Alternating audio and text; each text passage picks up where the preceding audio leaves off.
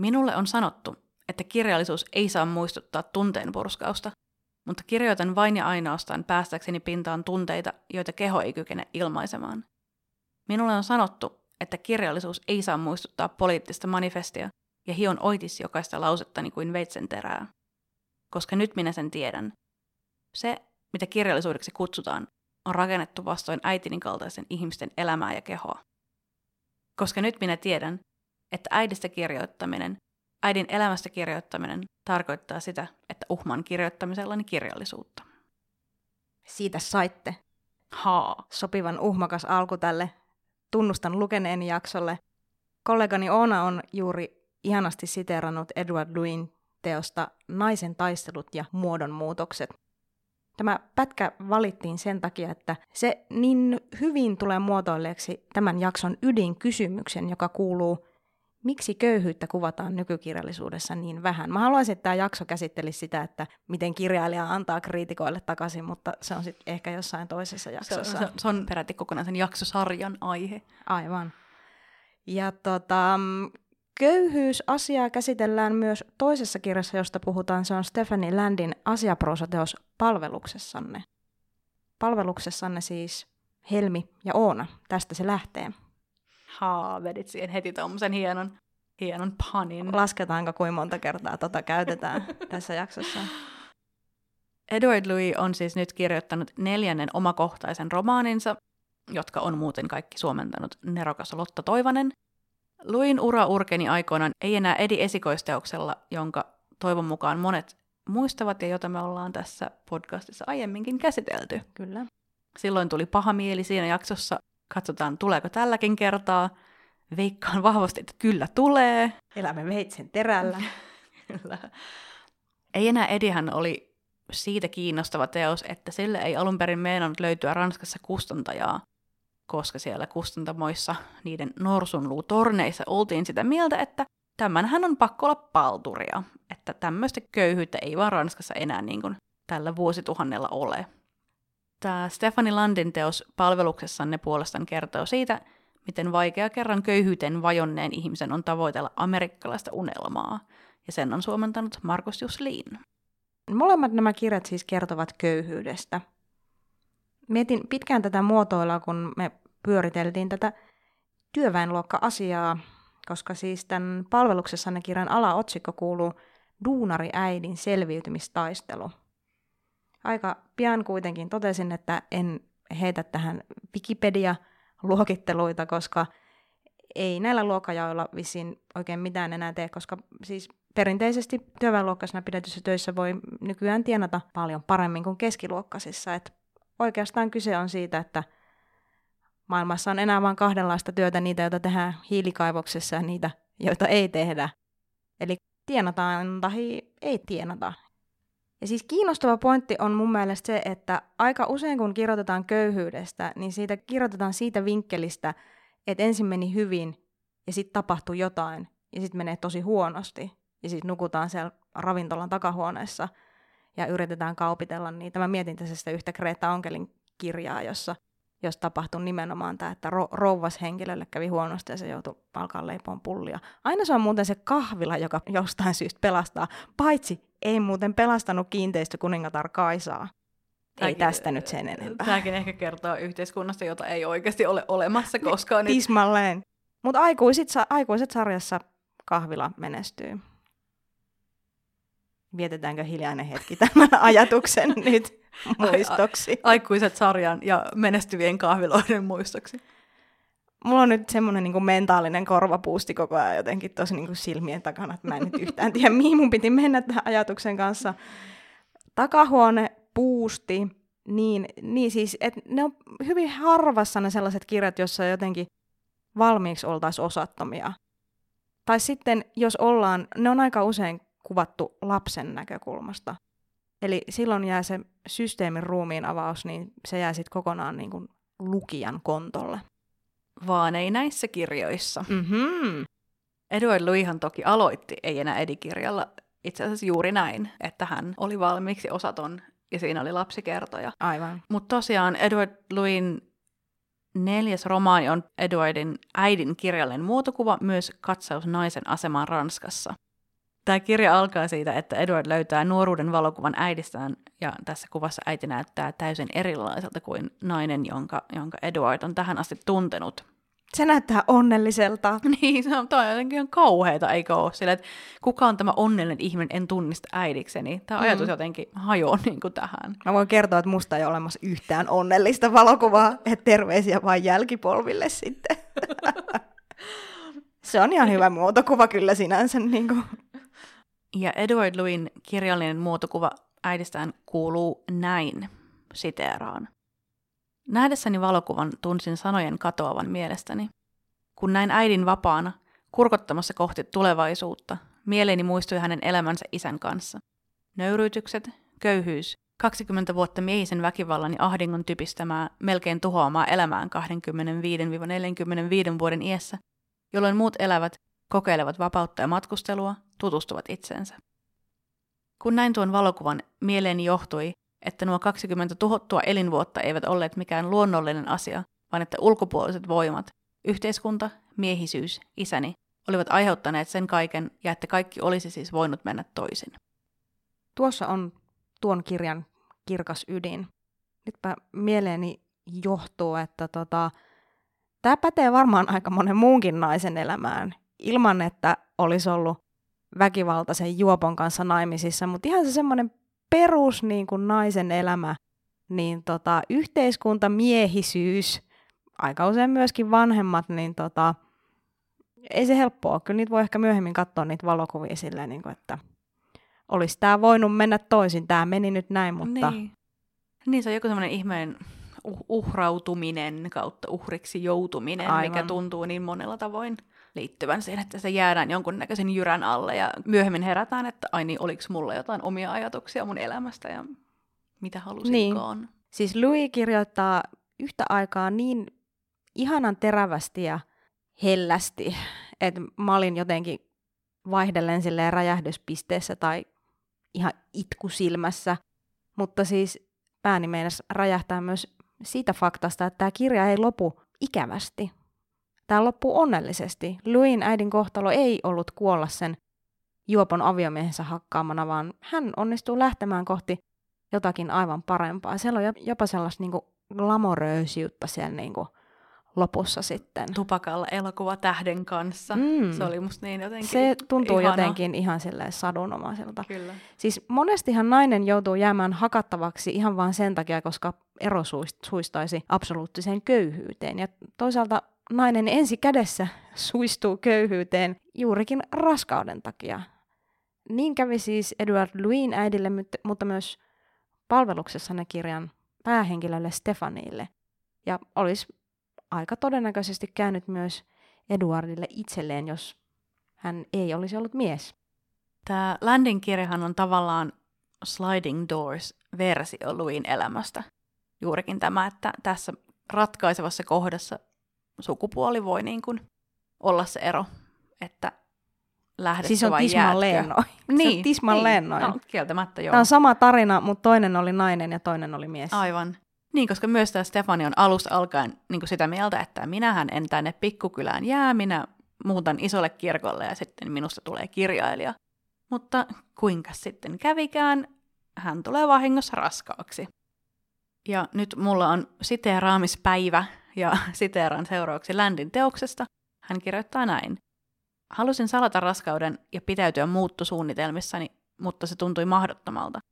Minulla oli pakko antaa Jamille mahdollisuus olla isä. Tuntui väärältä viedä se häneltä. Mutta jääminen tarkoittaisi kirjailijaunelmieni lykkäämistä. Sen ihmisen lykkäämistä, joka odotin olevani.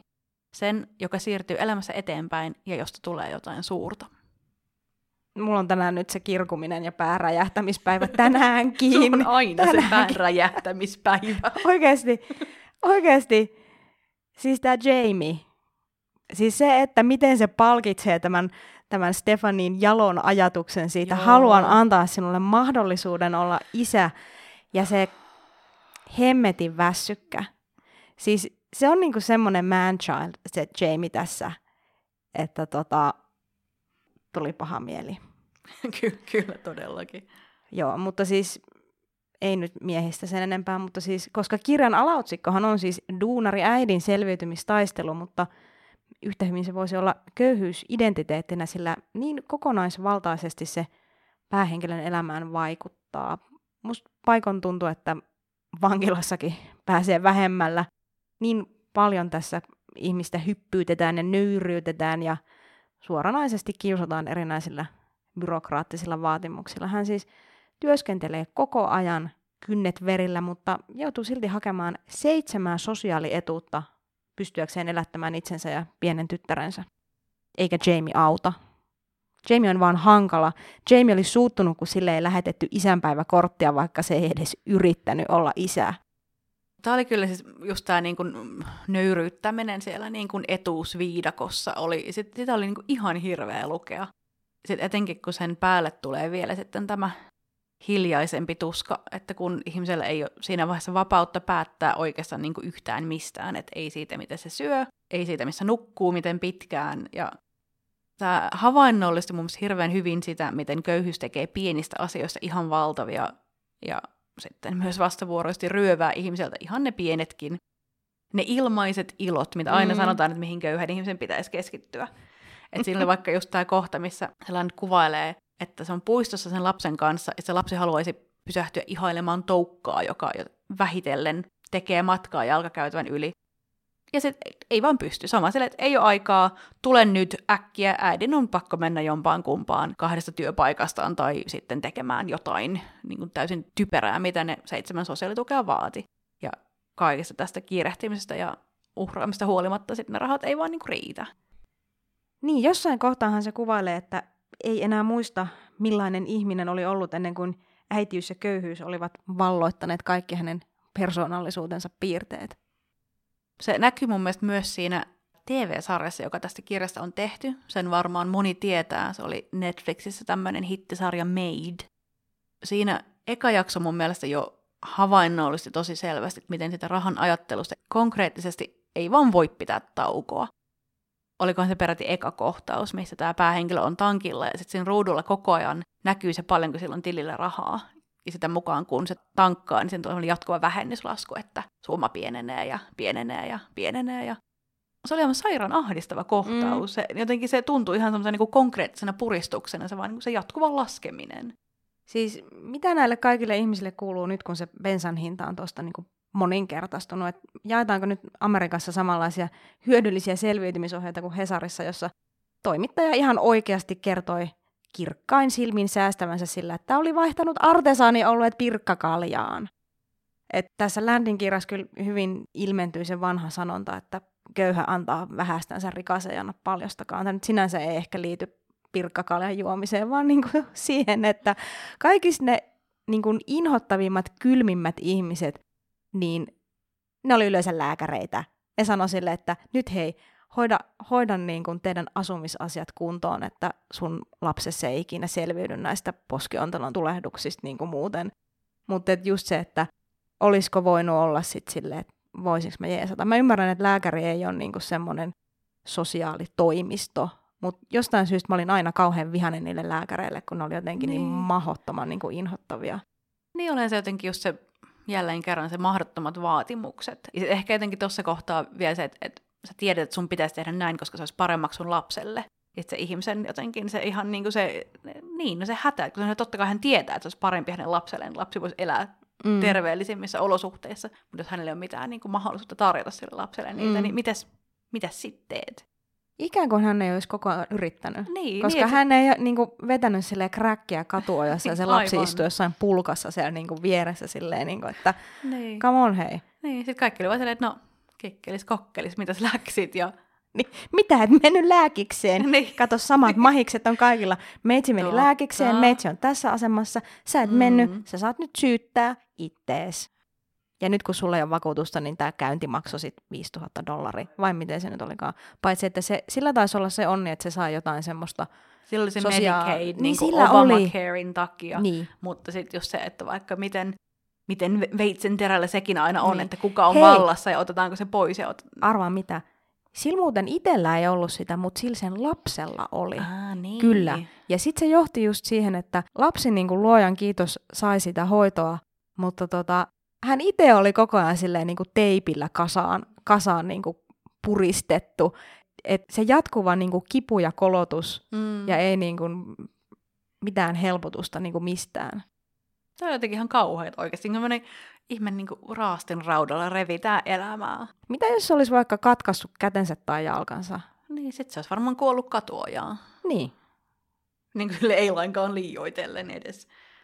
Ei edes kahvilan takahuoneeseen, vaan niin, katuojaan. Kyllä. Amerikan ihmemaassa on tällainenkin mahdollista. Et sinänsä tämä olisi voinut olla paljon pahempikin tämä story. Se olisi voinut saada jonkun ihan kauhean sairauden, mm. mutta se ei saanut. Nyt onneksi. Onnellinen loppu. Nyt on paha mieli taas. Niin, siis sitä mun piti sanoa siis ennen kuin lähdin tähän lääkäriräättiin, niin siis just tämä niin emotionaalinen kitsaus, mitä kyllä sit ehkä eniten sit niin kuin harjoittavat kuitenkin ne läheiset ihmiset. Et ehkä se ei ole niin se jaottelu, jaottelu sille, että niin jalot köyhät ja niin ilkeät rikkaat, mutta niin kaikista hirveimmät tyypit oli esimerkiksi hänen äitinsä, niin kuin mommy dearest. niin kuin, ei niin kuin sanat eivät riitä kertomaan. Lukekaa tämä, tämä kirja niin kuin sille varoituksena siitä, miten ei kannata hoitaa lähisuhteita.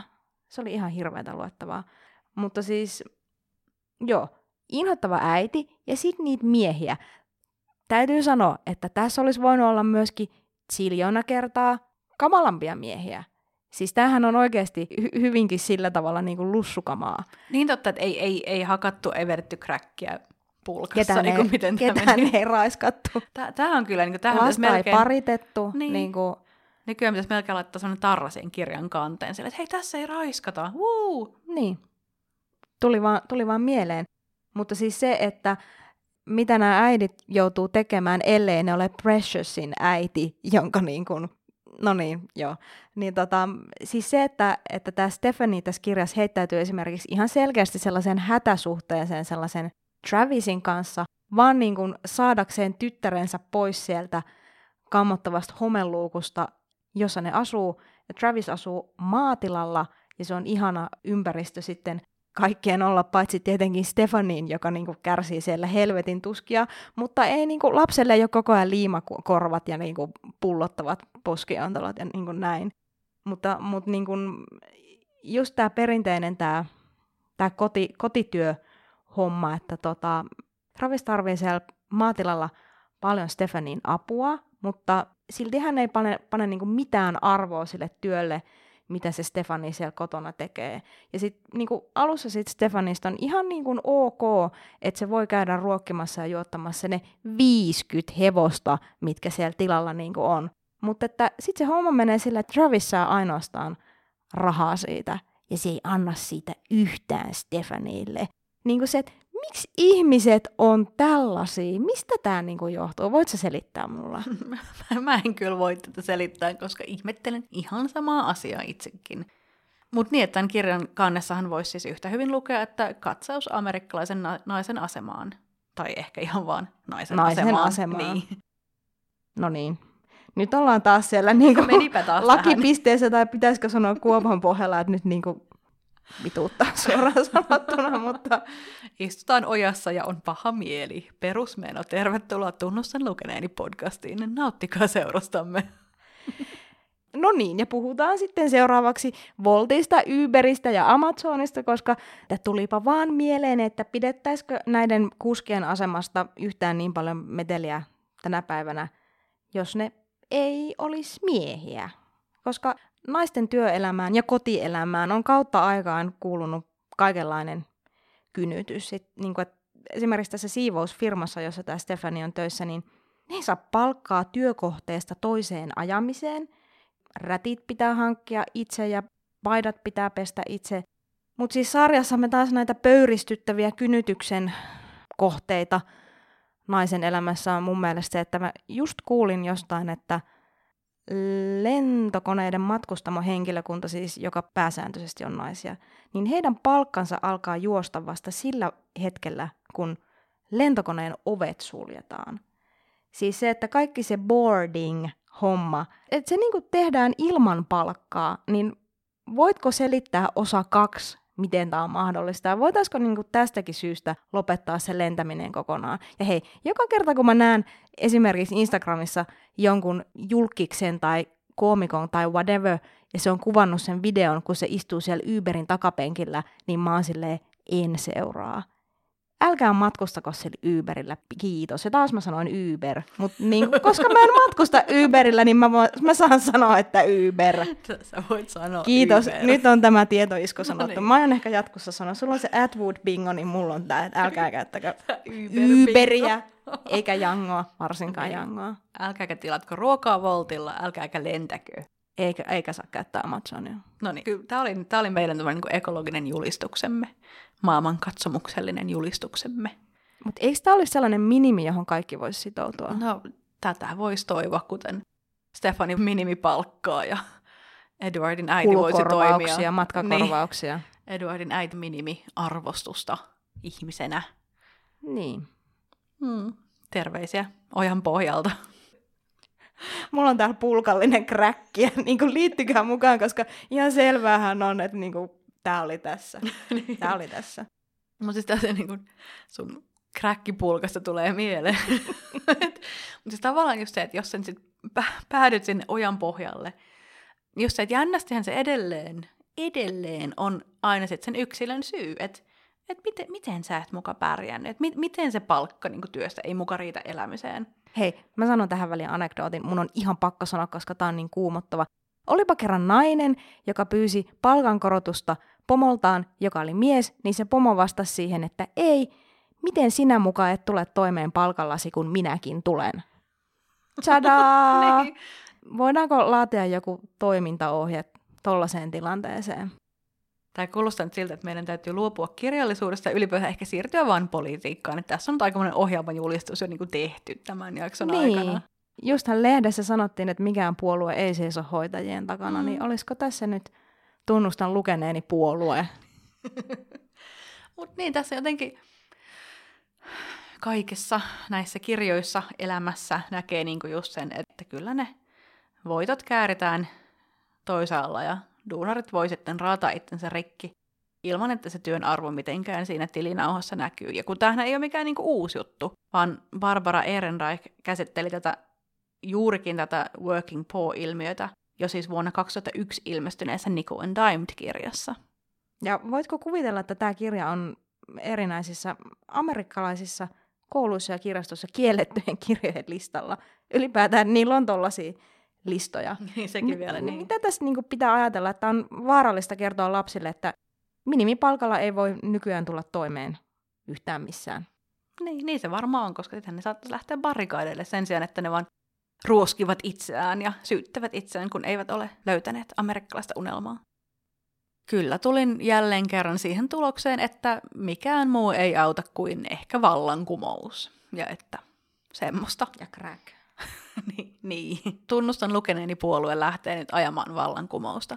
Koska tästä Ländin kirjastakin käy just hyvin selväksi se, että kyllähän se on ihan niin kuin siis yhteiskunnallinen ja tämmöinen järjestelmän taholta tuleva muutos, mikä tarvitaan, että niin kuin järjestöjen ja yksilöiden avustuksia ei voi käyttää mitenkään korvaamaan hy- hyvinvointivaltiota, koska yksikään hyvän tekeväisyysjärjestö ei pysty tarjoamaan ihmisille esimerkiksi perusterveydenhuoltoa. Näinpä se on. Mutta mitenpä luulet, että kävis, kun tunnustan lukeneeni puolue pääsisi valtaan ja susta tulisi pääministeri, niin, niin kyllä säkin olisit varmaan sit vaan niinku ruoskimassa noita hoitajia silleen, niinku, että nyt pidetään yleislakkoloitolla ja olkaa nyt hiljaa siinä. Niin, lupaamassa kaikkea kivaa kaikille ja Ääni kellossa kellekään muuttuu. mitään. Niin, niin, ehkä, ehkä. Eikö me nyt voida alo- eikö me voida lietsoa se yleislakko nyt? Arvasitteko, että yleislakko alkaa kustantamon jäännöskaunon osastolta? Ettepä muuten arvanneet. Oi, oi, oi. Niin, ehkä se yle- yleislakko olisi niin kuin se jotenkin ainoa looginen seuraava askel tässä nyt, koska siis tämä pyhä työ, mistä me ollaan aiemminkin puhuttu, Mm. että mit, mitä se nyt sitten ratkaisee, kenelle se tuo tien onneen, koska vaikka Washington Post kirjoitti tästä palveluksessani kirjasta, että, että tämä kirja isn't about how hard work can save you, but about how false the idea is. Eli just tämä, että työtä on sinun tekemän ja itsesi rikki raataman, ihan sama, että elääkö sillä vaiko ei. Ja sitten jos eläiskin, niin millaista elämää, koska tavallaan eihän, eihän sekään sit ole niin se kuitenkaan se lopullinen avain onneen. Että vaikka tässä kirjassa tämä päähenkilö miettii usein, että suurimmalla osalla näistä sen asiakkaista on aivan kaikki, mitä häneltä puuttuu, valtavat kämpät, yms, yms, mutta ei ne silti vaikuta kovin onnellisia olevan niin kuin nekään. Että ne on ikään kuin tehneet kaiken oikein, ne on menneet sinne lääkikseen ja ne on keränneet sitä fyffeä itselleen, saavuttaneet sen amerikkalaisen unelman, ja sitten se unelma onkin käytännössä täysin tyhjä, huijausta. Niin, siis ne rikkaat tai ainakin ne vähemmän köyhät, niin no varmaan voi sanoa, että mitä rikkaampi, niin sen yksinäisempi, onnettomampi, sekasin tai kaikkea tätä, että en mä tiedä, mitä tästä niinku pitäisi ajatella.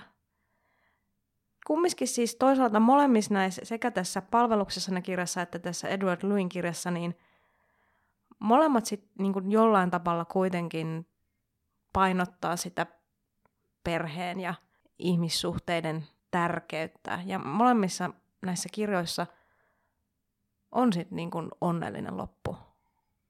Ja onneksi on, koska muuten kyllä, että miten paha mieli sit olisi ollut, jos se loppu olisi kaikille se ollut onneton kaiken tämän kärsimyksen jälkeen. Mutta sitten voisin nyt lainata sun toisaalta ja toisaalta ajattelua, koska jäin näiden kirjojen jälkeen miettimään, että mulle jää sitten kuitenkin usein tämmöisestä lukukokemuksesta ehkä vähän kaksijakoinen fiilis. Koska tietty kirjallisuudessa pitää puhua myös köyhyydestä, niin kuin tässä nyt aluksi jo heti todettiin, että ei vaan aina jotain ökyrikkaita paratiisirannalla. Ja on mun mielestä todella hävettävää, miten vähän modernia köyhyyttä edelleen kuvataan. Ihan kun se ei olisi olemassakaan tai että ainakaan sillä ei olisi minkäänlaista pääsyä sinne kirjallisuuden hyväosaiseen norsunluutorniin. Ja on täysin selkeää, että sitä pitää puhua, koska kenenkään ei pitäisi voida olla niin käsittämättömän tietämätön kuin ne Luin esikoista, josta kommentoineet kustantajat. Onhan se täysin sekin niin pään räjäyttävää, että joku voi tässä maailmassa operoida tämmöisellä käsityksellä, että koska mulla on hyvä liksä ja mulla on kaikki kivasti täällä Pariisin keskustassa, niin varmasti kaikilla muillakin menee samoin. Mutta e, eikö se ole niinku toisaalta aika paradoksaalista, että kun kirjailijoista aina sanotaan, silloin kun heitä halutaan kehua, niin kehutaan yleensä sitä, että miten hyvin he ymmärtävät niin kuin ihmismieltä ja miten taitavia ihmiskuvaajia he ovat. Ja sitten kuitenkin niin kuin yleensä kirjoitetaan siitä niin kuin just tismalleen omasta elämästä tai siitä lähipiirin elämästä. Mm. Ja sitten ainakin Suomessa niin ne piirit ei nyt ihan kauheasti niin kuin poikkea toisista.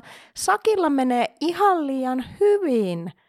Oikeasti kaikki ne hoitajat, jotka nyt joukko irtisanoituu, niin ne alkaa sitten kirjoittaa sellaista niin kuin elämänmakusta kunnon köyhyyspornoa. Kaikki toivomme on hoitajissa, naisissa. Pelastakaa meidät naiset.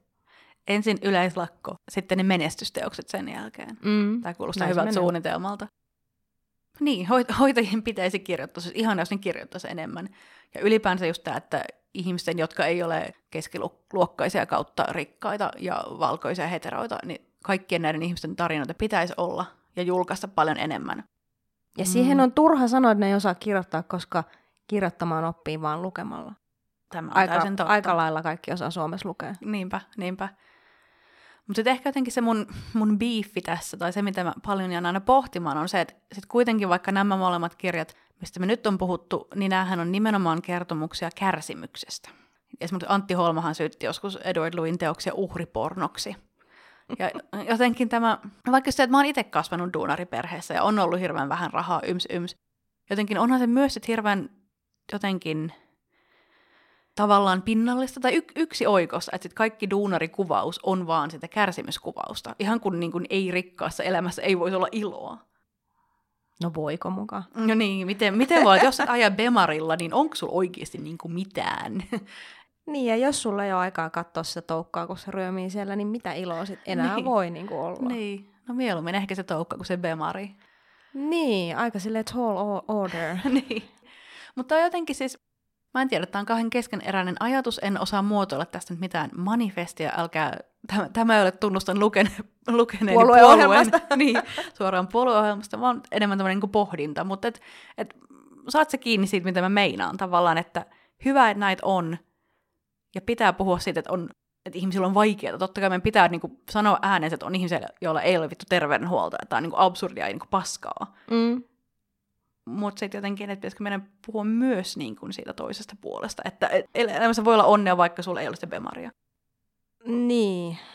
En mä tiedä siis ylipäätään tämä koko kirjallisuuskene, niin miten se nyt ei olisi yhtä suurta uhrimarkkinaa. Ja miten Antti Holma olisi yhtään sen parempi, koska eikö myöskin hänen Auta Antti-podcastinsa Hillitön suosio perustu pohjimmiltaan Antti Holman henkilökohtaisten kipupisteiden peilaamiseen. Siis hän jopa kertoi lopettavansa sen podin sen takia, että se ei halunnut kertoa enää yhtään kertaa sitä, sitä juttua, kun se nuku kännissä pommi ja missä kansallisteatterin esityksen, siis esityksen, jossa se itse esiintyi. Että niinku, ei siitä vaan niinku mihinkään pääse. Et me ollaan kaikki kuolonsyöjiä. Ilmeisesti se tuo meille jonkinlaista turvaa, jonkinlaisen selviytymisen illuusion, kun luemme toisten ihmisten kauhuista. Vai onko se sitten sitä kuuluisaa tirkistelyä? Mutta en mä tiedä. Sä puhuit jostain siitä, että pitäisi olla enemmän onnea, mutta ei se onni myy. Pitää olla joku tilanne, missä sitä onnea ei ole tai se onni otetaan pois. Totta, näinhän se varmaan on. Tarina tai ainakin kerrottava tarina. Tarina, jonka ihmiset haluaa kuulla, syntyy vasta niin kuin jälkikäteen. Eli just se, että vaikka köyhyydestäkin kirjoitetaan käytännössä aina vasta, kun siitä on päästy. Niin kuin Louis, joka, josta tuli tämmöinen kulttuuripiirien lemmikki, tai Stephanie Land, joka puhui jossain haastattelussa siitä, että hänelläkin on nyt käynyt siivoja, vaikka hän aikoinaan vannoi, että koskaan ei maksaisi toiselle ihmiselle sitä, että tämä toinen tulee hänen vessanpönttönsä pesemään. Et käytännössä niin, ehkä kirjallisuudessa kuten yhteiskunnassa yleensäkin, että äänen saa kuuluviin vasta sitten, kun on tukevasti keskiluokkaistunut ja siellä Bemarin takapenkillä. Mulla on joku Bemari-fiksaatio, mm. pahoittelen. Tämä vaan niin symboloi mulle niin paljon kaikkea. Mutta niin siis tietysti tässä on, en syytä nyt vaikka näitä hoitajia että he eivät jo nyt kirjoita sitä niin kirjallisuuttaan, koska totta kai just tämä, että jos ihminen tekee useita duunia tai on ympäristössä, jossa niin kirjoittamista ei pidetä ns. minään, niin eihän se silloin rupea paljon romaanitaiteen parissa välttämättä puuhastelemaan. Niin, ja sitten jos puuhastelee, niin siitäkin tulee nyrkkiä naamaan. Viittaan tässä Ossi Nymanin röyhkeysromaaniin, jossa uskallettiin sanoa, että romaanitaiteen parissa puuhastelu on mielekkäämpää kuin minimiliksa duuni. Sitä ei olisi saanut sanoa. On ehkä Ossin syytä, että kokoomus laittoi kaikki apurahat välittömästi leikkauslistalle. Niin, no kyllä, kyllä pitäisi taiteen tekemisen olla ainoastaan niin kuin vakavarasten ihmisten oikeus. Muut voi sitten tehdä näitä yhteiskunnalle elintärkeitä töitä, kuten hoitaa sairaata ja ajaa busseja ja ei niitä nyt minnekään niin kuin kirjallisuuden kentälle kaivata. Et ei, ei kuulu köyhille ja kurille mikään tämmöinen taidehaaveilu tai itsensä ilmaiseminen. Niin, vaikka tiedätkö mitä, köyhälle ihmiselle varmin keino päästä siitä köyhyydestä on kirjoittaa bestseller, niin tota, siitä varmaan ehkä voisi irrota niitä verotulojakin kokoomuksen. mieliksi. Että pitäisikö tätä nyt kuitenkin, kuitenkin vähän miettiä. Samoin kuin mä aion kyllä todellakin nyt miettiä tunnustan lukeneeni puolueohjelmaa. Siis mä pelkäsin hetken aikaa, että sä sanot kahvilaa, koska niin kuin mä vaan mietin tässä koko ajan, niin kuin, että älkää perustako kahvilaa, vaan kirjoittakaa kirjaa. Mieluummin näin päin. Mutta sitten oikeasti mä en, jotenkin, mä en keksi tähän kaikkeen muuta ratkaisua, kun nyt pitää vaan jotenkin, en mä tiedä, lyödä nyrkkiä pöytään ja ottaa kynä käteen. Ja nyt joo, aletaan julkaista ainoastaan ei-keskiluokkaista, ei-valkoista ja ei-heteroa kirjallisuutta. Ja katsotaan, kun kustantamo syöksyy lieketien jyrkänteeltä. ei, ei, kato, tämähän on helpolla ratkaistu. Laitetaan kirjan kanteen joku pallura, missä lukee, että parasta uhripornoa niihin pilvisempiin päiviin, ja kyllä on menestys taattu. Me ollaan niin hyviä tässä siis. Älkää tunnustako keskiluokkaisuuttanne, vaan muistakaa, että menestymiseen vaaditaan vain totaalinen transformaatio ihmisroskaksi. Niin, älkää tunnustako keskiluokkaisuuttanne, vaan nouskaa barrikadeille. Vaatikaa parempaa, vaatikaa enemmän. Perustulo kaikille, hyviä kirjoja kaikille. Uber alas. Mä ajattelin, että sanot Uber kaikille. Hetkinen, hetkinen, Apua. mikä puolue, mistä oi, puhutaan? Oi, oi, oi. Nyt Täm, meni se kauaksi. Tämä on tunnustan lukeneeni, liittykää meidän puolueeseen.